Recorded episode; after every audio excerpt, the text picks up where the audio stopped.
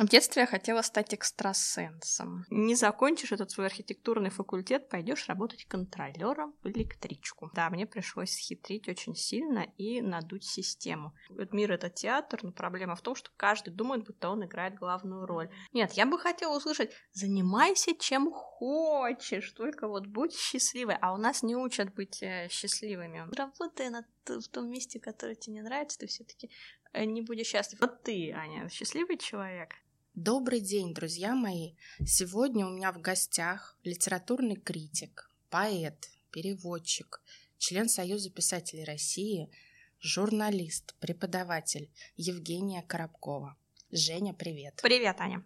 Жень, я очень рада тебя видеть. Э, и слышать. И слышать, да. Ну, то, не, не только потому, что э, я вообще люблю с тобой общаться, а просто потому, что ты яркий пример того, как можно одновременно учиться в трех вузах, угу. причем на самых разных факультетах, на очной форме в разных городах.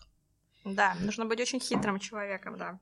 При этом Обмануть у тебя систему. Да, два красных диплома, степень кандидата филологических наук, даже по нынешним временам, это довольно-таки сложно.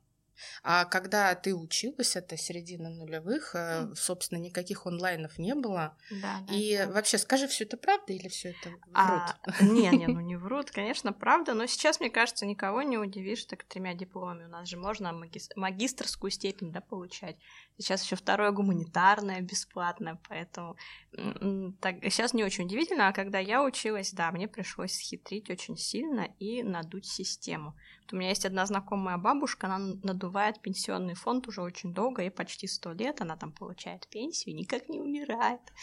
Вот, ну и я также надула всех на свете. Расскажи, пожалуйста, подробнее, как это было. А, я заметила, что в наших вузах э, царит удивительный хаос. Все такое очень плохое, потому что я сделала так. Я училась на архитектурно-строительном факультете, я забрала оттуда диплом, и перенесла его на другой факультет, на факультет журналистики. То есть на следующий год после поступления на архитектурно-строительное я поступила на журналистику. При этом ты осталась учиться на архитектуре. Понимаешь, мне там так написали: если диплом не будет возвращен в течение а, трех дней, то мы вас отчисляем. Но, естественно, никто не проверял, все забыли, и в общем-то, я обнаружила, что я там продолжаю учиться в двух институтах, и мне там ну, стипендию платят, все такое. И все очень удачно. Я подумала, как здорово, надо попробовать в третий. Я, mm-hmm. я проделала тоже махинацию. Я забрала с журналистики диплом и отнесла его в литературный институт. И там училась. И нормально тоже. Угу. По той же схеме, только в конце, когда я заканчивала первый вуз, возник вопрос неожиданно, а где же мой диплом? Я также пошла в третий вуз, забрала угу. диплом, перенесла в первый и так далее. Но это вот как волк, овца, капуста. Вот такое. Понятно. Ну, это круто. А навыки тебе пригодились в жизни хитрить? Ну, только и делаешь.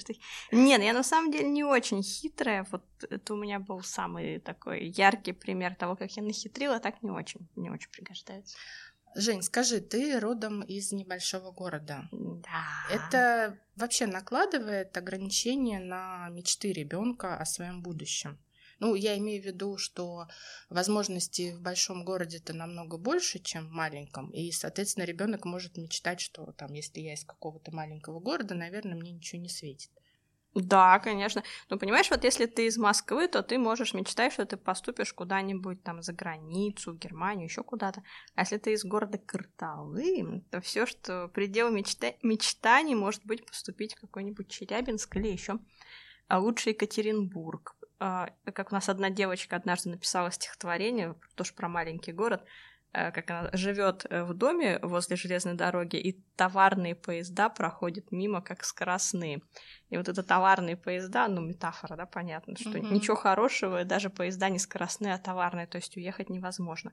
И, конечно, накладывает ограничения, потому что были ну, там серьезные опасения, что ну, просто остаться вот без работы и трудиться на железной дороге как единственном градообразующем предприятии. Кем ты хотела стать в детстве? В детстве я хотела стать экстрасенсом.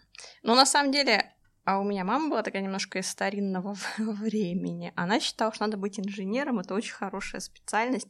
Всегда, ну, всегда и деньги будут, и работа будет. Но э, на самом деле это неправда, потому что она, например, инженер-строитель, и уже в ее время там строить перестали. Ну, она, конечно, находила себе всегда работу, потому что а, была известным человеком в городе, но почему-то она все равно считала, что инженер-строитель это супер крутая специальность, и э, вот, вот эти мысли она как-то так пропагандировала, транслировала, и очень трудно было избавиться от ее точки зрения. То есть отсюда взялся архитектурно-строительный ну, факультет? Конечно, да, не сама же я это придумала, мне бы не ну, пришло. Мало ли, может, у тебя были какие-то желания стать инженером? Нет, у меня не было никаких желаний стать инженером, а более того, вот, э, допустим, в школе если меня приглашали на Олимпиаду там, по математике, по физике, по русскому языку, я записывалась на русский язык, а мама приходила, меня там переписывала на физику, например, mm-hmm. там, на математику. Ну, mm-hmm. так. Тебя это раздражало?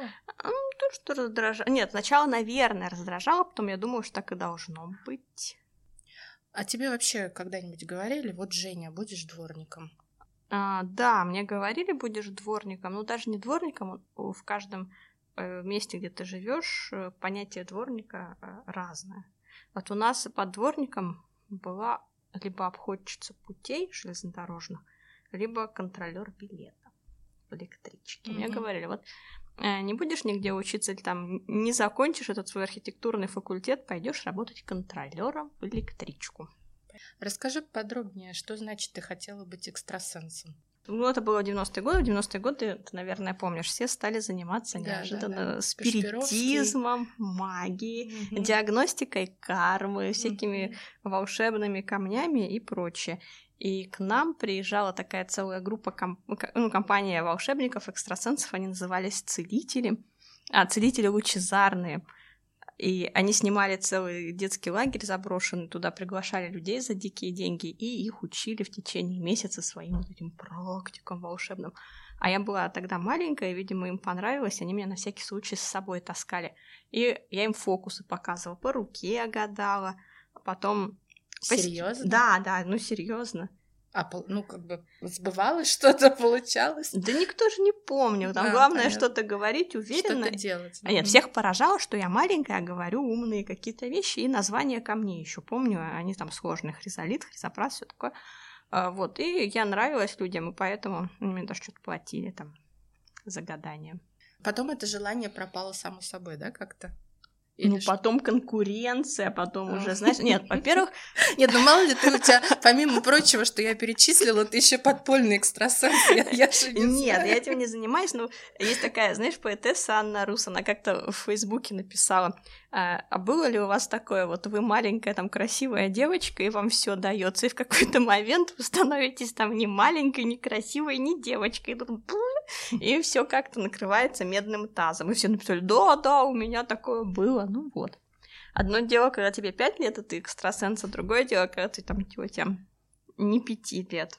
Уже не то, знаешь, прибыль не та совсем. Я читала твое интервью 2007 года. Ты как раз э, заканчивала архитектурно-строительный, да. рассказывала о том, что ты собираешься переехать в Москву, поступила на, перевели тебя на очное отделение в литературном институте. Да. И э, ты, говорит, тебя спросили, кем ты хочешь стать в будущем? Ты сказал, хочу стать литературным критиком. А, в общем-то, сейчас э, в 2021 можно сказать, что твоя мечта сбылась. Скажи, вот все усилия, которые ты прилагала, они того стоили? Ты счастлива? Да нет, ты знаешь, не стоит, не стоило. Ну, одновременно и стоили, и не стоили. Это прям трудно как-то так сказать. Если человек чего-то добился, у него надо спросить, а что он ради, чем он ради этого пожертвовал. Ну, как у врача, да, спрашивают, а большое ли у вас кладбище, то есть кого из угу. пациентов вы угробили.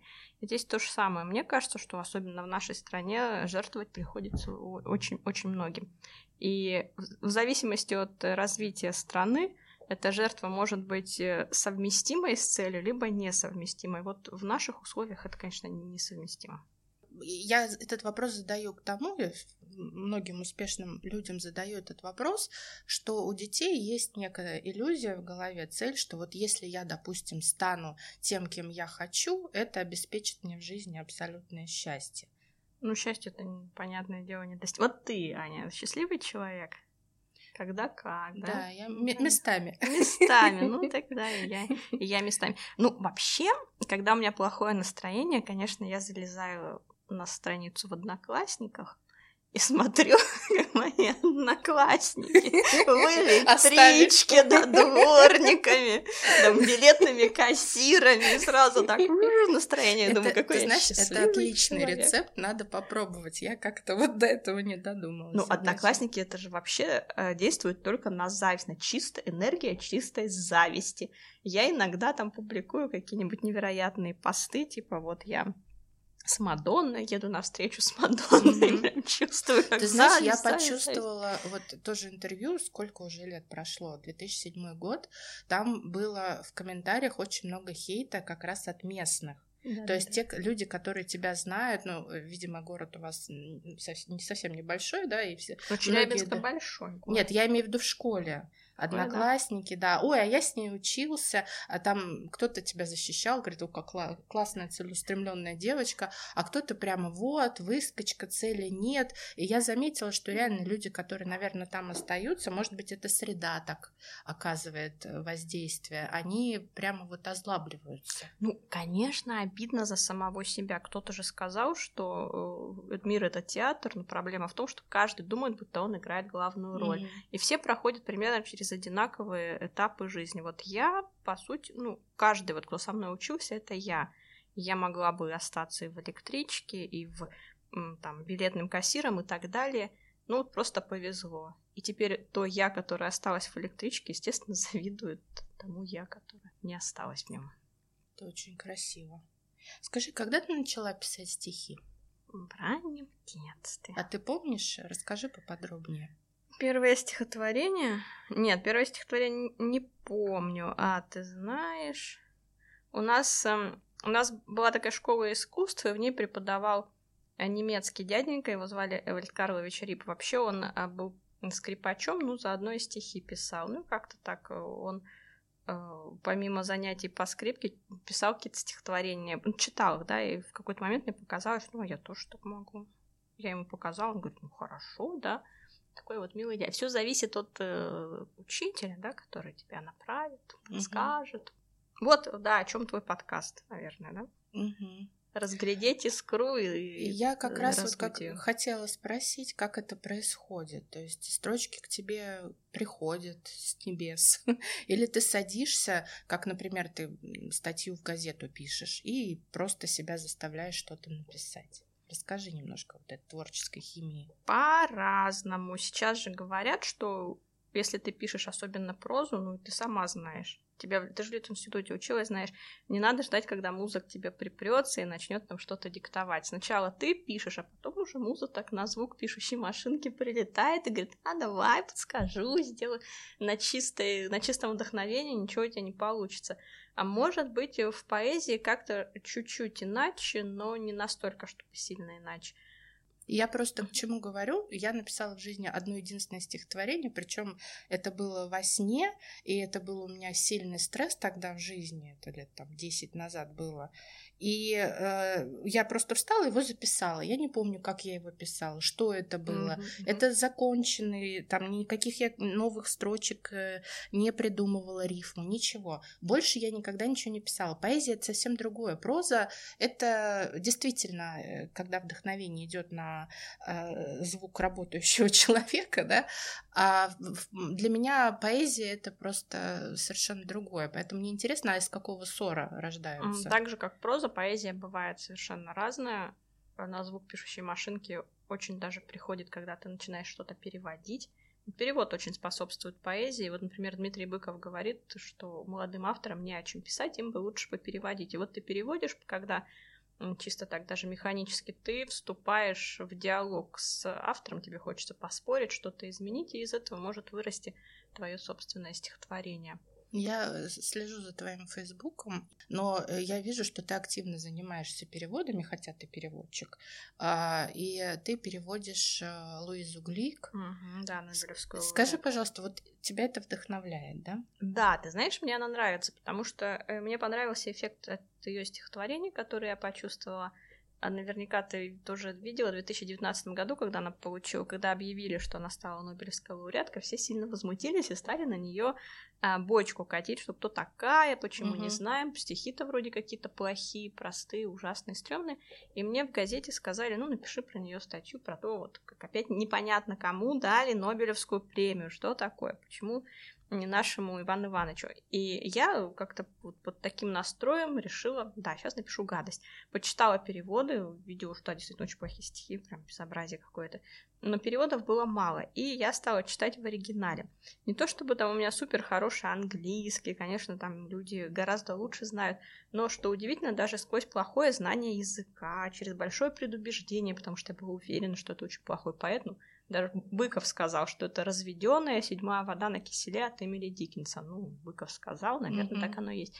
И я стала читать и вдруг поняла, что, во-первых, я понимаю, что, о чем она пишет, во-вторых, это как-то резонирует с моим мироощущением, и в-третьих, вот в конце, когда я подбираюсь к финалу стихотворения, меня прям так приподнимает. Я получаю опыт превышения, как по канту, да, что такое, угу. ну, тебе Зайцева ты, тоже ты знаешь, я, я, я а, от твоих постов про переводы, а, видимо, передается энергия. То есть угу. я чувствую твой подъем, и мне прямо а, очень здорово. Я прочитаю, обычно я очень быстро скроллю ленту Фейсбука, и я мало на кого подписана, но у меня прямо вот эта энергетика передается. И мне очень нравится, хотя а действительность, э, ну, мне вообще сложно понимать стихи, я не училась на поэзию, просто я такой любитель поэзии, скажем так. Но я чувствую, что в этом что-то есть, что-то стоит за этим. Да, ты хорошо сказала. Вот именно вот в Грик чувствовала, что за это не просто слова, а за этим есть много чего. И как, ну как вот Кант, я уже раз начала говорить, то скажет, кто такой поэт, тот, кто дает другому человеку опыт самопревышения. Mm-hmm. То есть такого состояния, когда ты раз и вдруг становишься выше себя самого, и там сам черт тебе не брат.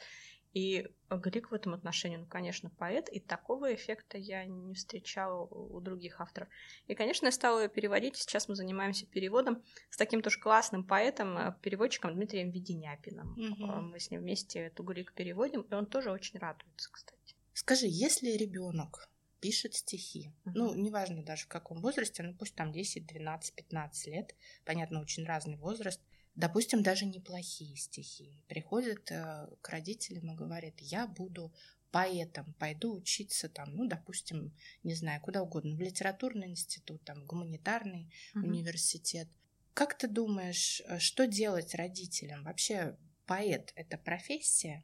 Нет, конечно, поэт не профессия, и в наше время, э, во-первых, не прожить, а во-вторых, прошли те времена, когда можно было быть просто поэтом, просто писателем и, и больше никем. Сейчас ты должен быть кем-то и поэтом, и писателем. И то, насколько ты поэт и писатель, определяется тем, э, можешь ли ты вот жертвовать собой, писать по ночам, писать свободное от работы время и так далее. То есть просто поэт, ну, такого уже не существует, к сожалению или к счастью, прошли те времена. И, и в том числе, ну, как-то вот где учиться, я все-таки считаю, что Лит-институт может быть вторым образованием, а первое должно быть что-то прикладное. Прикладное, да, через руки, чтобы угу. вот даже может быть не технический вуз, потому что гуманитарии, которые сначала были технарями, их очень видно, и они такие немножко остаются на уровне э, дилетантизма такого яркого, яркого, яркими дилетантами. А вот лучше что-то действительно тот же дворник, да, а, и исходя из этого, э, самой поэзии сейчас прокормиться нельзя. То есть должно быть еще что-то, да? То есть а, ты не а, заработаешь. Ну, а, как, а как ты заработаешь? Денег, Я не знаю. А денег ну, за по... раньше же там. Раньше было... в журналах, да, вот да. ты отнесешь подборочку и живешь на эту подборку миллион лет. Вот рассказан был какой-то журнал Сельская молодежь таким убогим названием. И вот ты туда относишь одно стихотворение, тебе за него платят 400 рублей а в то время зарплата была 200 рублей. Это мне mm-hmm. рассказывал Евгений Степанов. То есть ты за одно стихотворение, которое еще за тебя там перепишут, поправят, ну, ты получаешь две зарплаты инженера. Ну, нормально, можно жить. Сейчас такого нет. И поэтому говорят, никому не нужны авторы, никому не нужны писатели. И времена, как Гиппиус говорил, если можно говорить, если нужно объяснять, то не нужно объяснять. Там поэт ничего не нужно, не нужно объяснять. Эти времена прошли, поэт уже не в центре внимания, не в центре постижения мира. Но если вы пишете стихи, у вас есть такой прикладной, очень практический ход. Вы можете в Инстаграме эту поэзию вашу продвигать. Сегодня Инстаграм самая яркая, самая сильная площадка для продвижения поэзии. К сожалению, плохой поэзии Инстаграма, но тем не менее есть такая автор, Яна МКР ее зовут. Она, например, зарабатывает только на стихах, только вот она пишет стихи, а у нее очень много подписчиков, и потом она строчки своих стихотворений вот на футболках как-то публикует, на украшениях, кулончики mm-hmm. какие-то, и причем она... Мерч, что Да, называется. да, мерч, и зарабатывает прям кучу денег. Например, у нее там мерч «Стой и свети». И, иди и смотри. Я говорю, Ян, так не ты ж придумывай это. Она говорит, да ничего, знаешь, такую книжку воруй, как художник. Вот неважно. Ну, наверное, от этого, так сказать, ну, сейчас скажу неправильное слово, великая, настоящая поэзия же страдает. Или настоящий поэт, как говорится, сам себе пробьет дорогу. Если его не поддерживают, журналы не поддерживают, они сами еле выживают, толстые журналы. Э, премии последние годы ну, очень много позакрывалось, поздувалось. Я не знаю, как по поэтические премии, но прозаические прямо закрывались же. У нас очень много премий поэтических. Их больше, чем какой-либо другой отрасли. А там премиальный фонд есть? То есть есть смысл ну, туда например, подаваться? премия лицей, миллион рублей. Плохо, что ли? Написал подборочку. Тем более сейчас эту премию уже, по-моему, дают всем подряд. По второму кругу пошли давать. Ну, mm. хорошо, по миллиону заработаешь.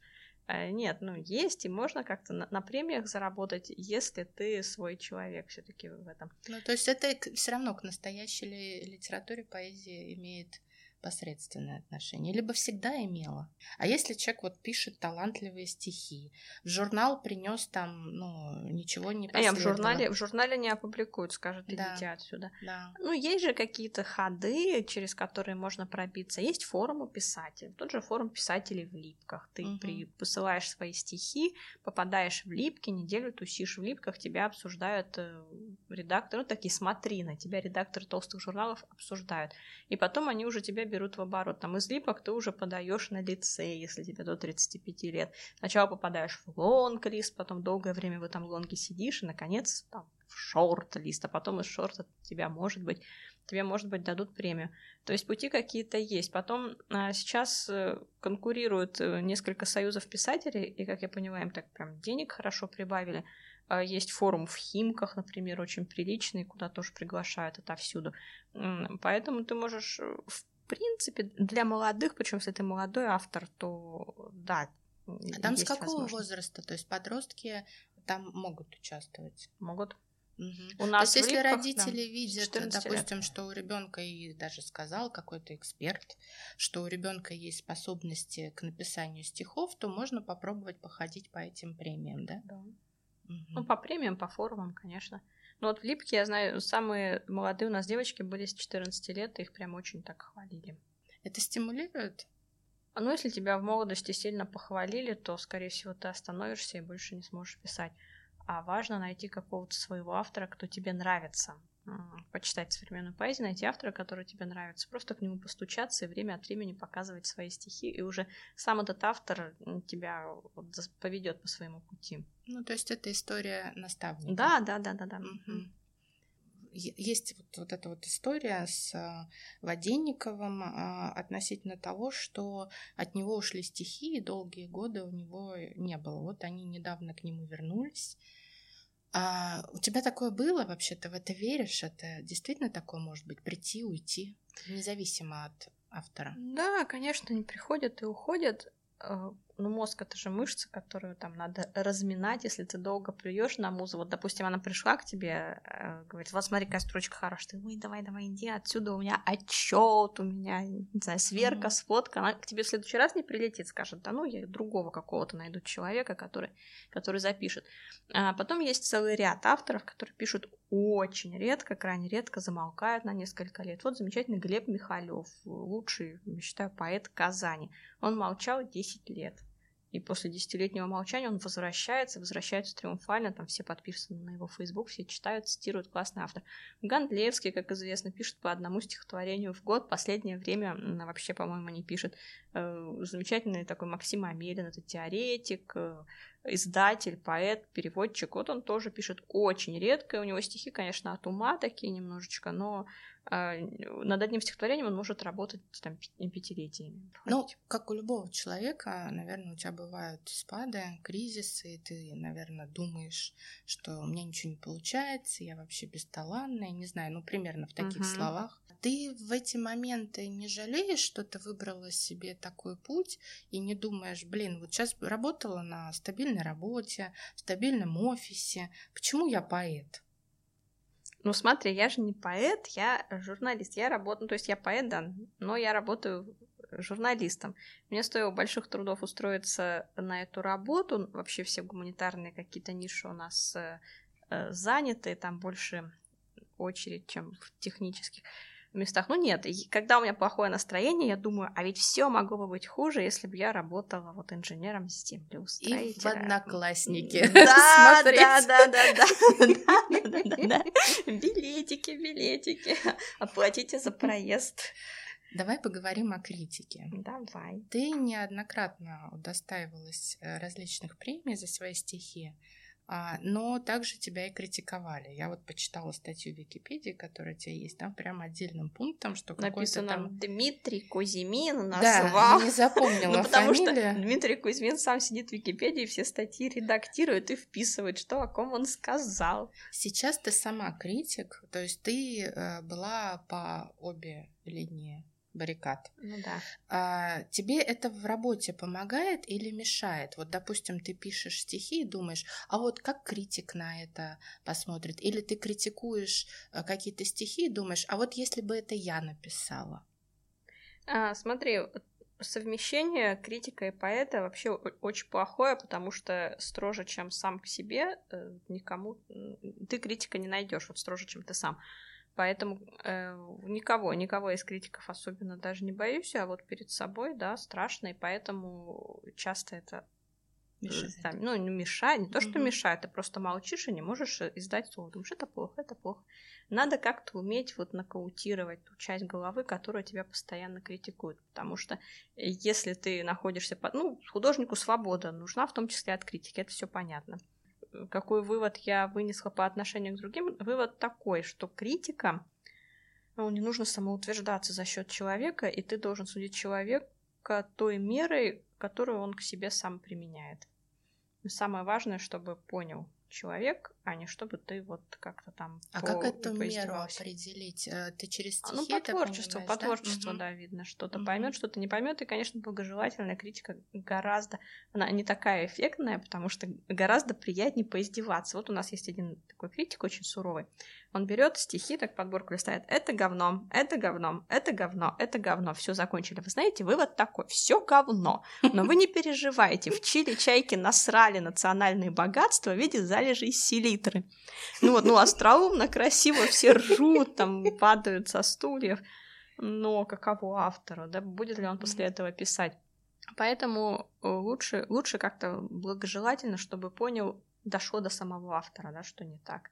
И mm-hmm. говорить прежде всего следует об идее, потому что начинает иногда приносишь стихи, вот у тебя тут рифма плохая, у тебя тут по смыслу плохо. А что ты хотел сказать, никто даже не пытается вникнуть. Так вот, сначала нужно понять, что хотел сказать автор, а потом, что, что помешало, какие технические недостатки помешали ему быть убедительным. Слушай, ну это гениальный подход, на мой взгляд, потому что я сразу же вспомнила наши курсы, собственно, где мы с тобой познакомились, да. и где ты редактировала наши прозаические, не поэтические а, какие-то наработки, наброски. А, ты была моим мастером, и вот как раз, на мой взгляд, главное качество в тебе как преподавателя и критика, ты не наседаешь, выводишь на смысл и даешь пространство для маневра. Спасибо, приятно. Скажи, вот как ты думаешь, можно ли людей научить писать. Ну, неважно, прозу, поэзию. Ну, известная тема, когда всех руководителей творческих объединений спрашивают, можно ли научить писать. Говорят так, писать научить нельзя, но можно научиться. Люди туда приходят не только за тем, что им сказали, вот рифма должна быть там не глагольная, например, а есть ямбхаре и прочее, а люди приходят за атмосферой, за сообществом единомышленников и ощущением, что ты не один. И вот люди тем, что есть люди, которым тоже интересно что-то такое делать э, в том же направлении, что и ты. Поэтому, и вот если мы посмотрим историю поэзии, ну, допустим, кружок Бродский довел какой-то кружок литературный. Много ли мы знаем Это поэтов? ты на мою футболку сейчас на которой написано «Не выходи из комнаты, не совершай Да, да, да, да, да, конечно. Именно. Ты проследила там. Ну, трудно не заметить. Ну,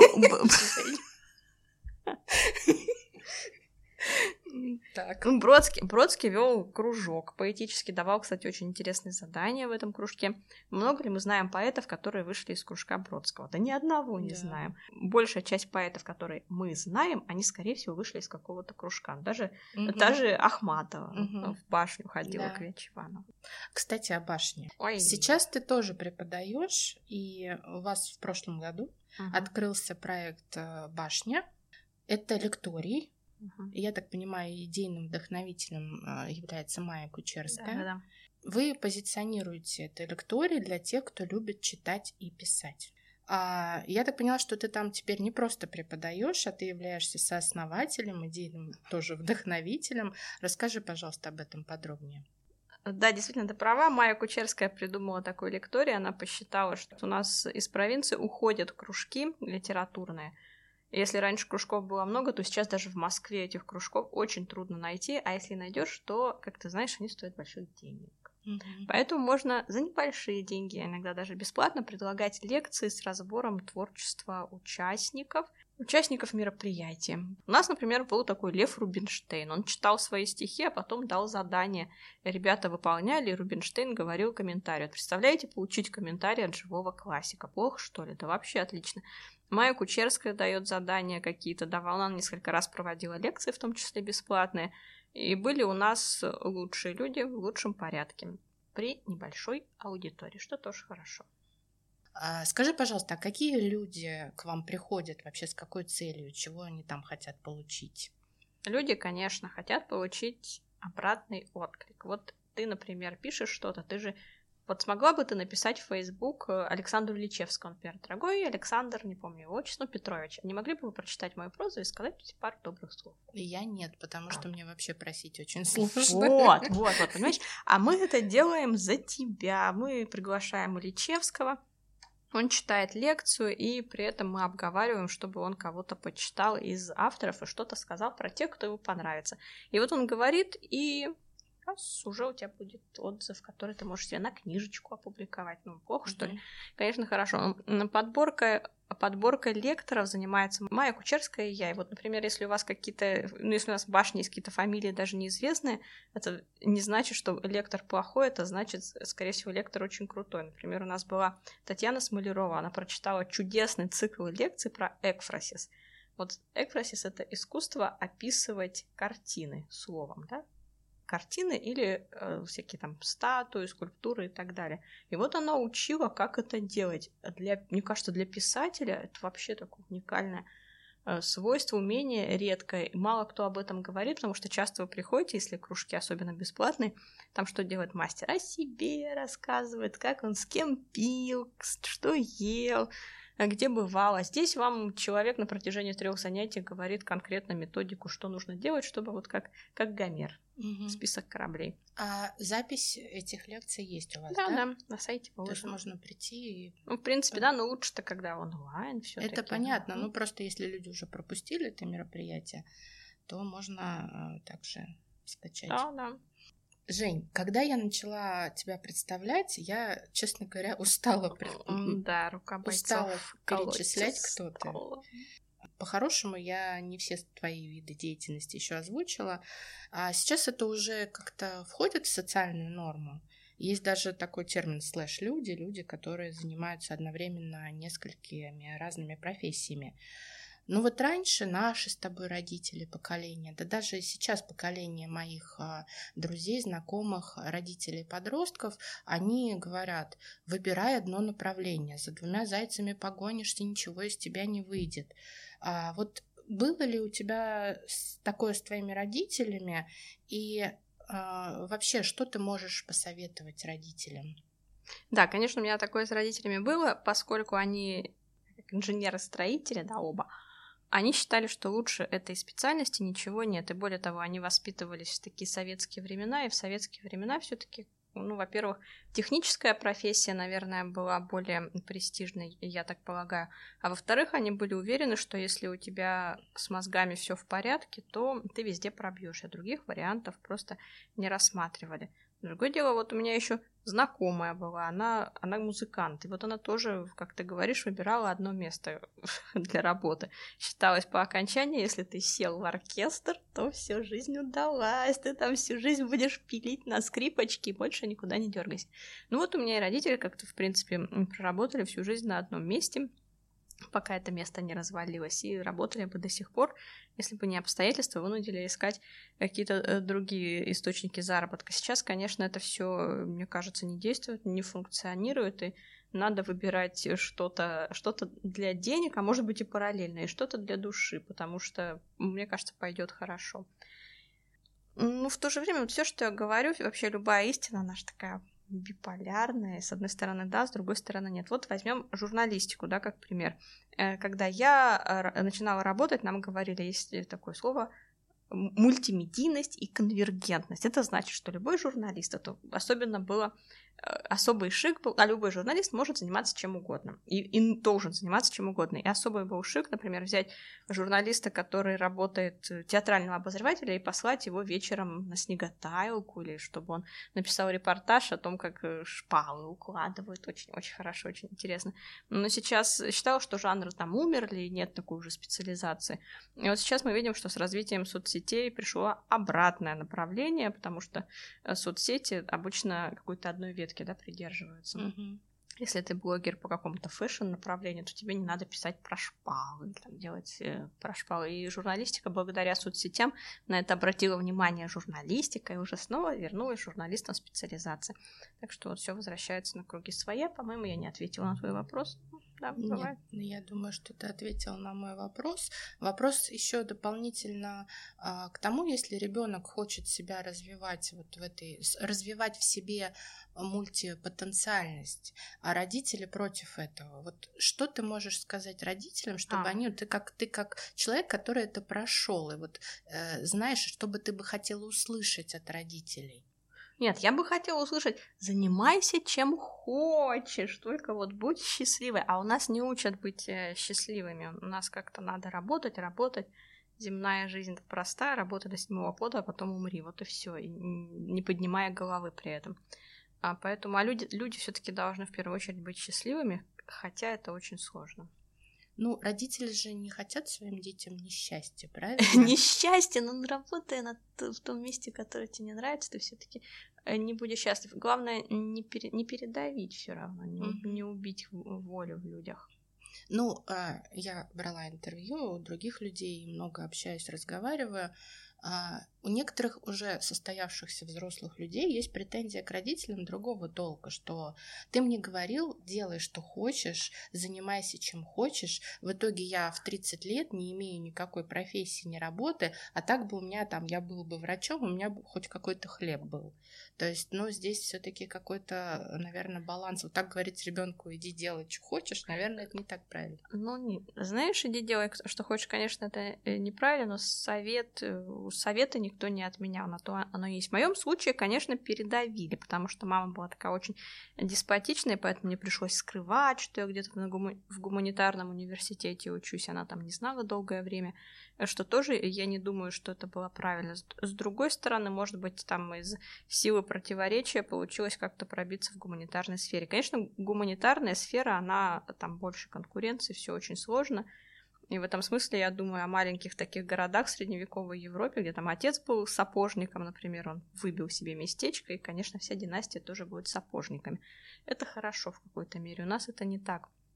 Один поэт сказал недавно, что он бы запретил получать литературное образование, гуманитарное для мальчиков особенно, если они не имеют никакой профессии, такой ручной, мужской. Mm-hmm. Я думаю, в этом есть доля истины, как в советские времена, в принципе, так было. Если ты с поэзией не удастся, так ты хотя бы станешь столером. Вот Алексей Кубрик, поэт очень известный, его недавно в «Знамени» опубликовали в последнем номере подборку. Вот он столер по профессии, а уже потом mm-hmm. филолог, гуманитарий и так далее.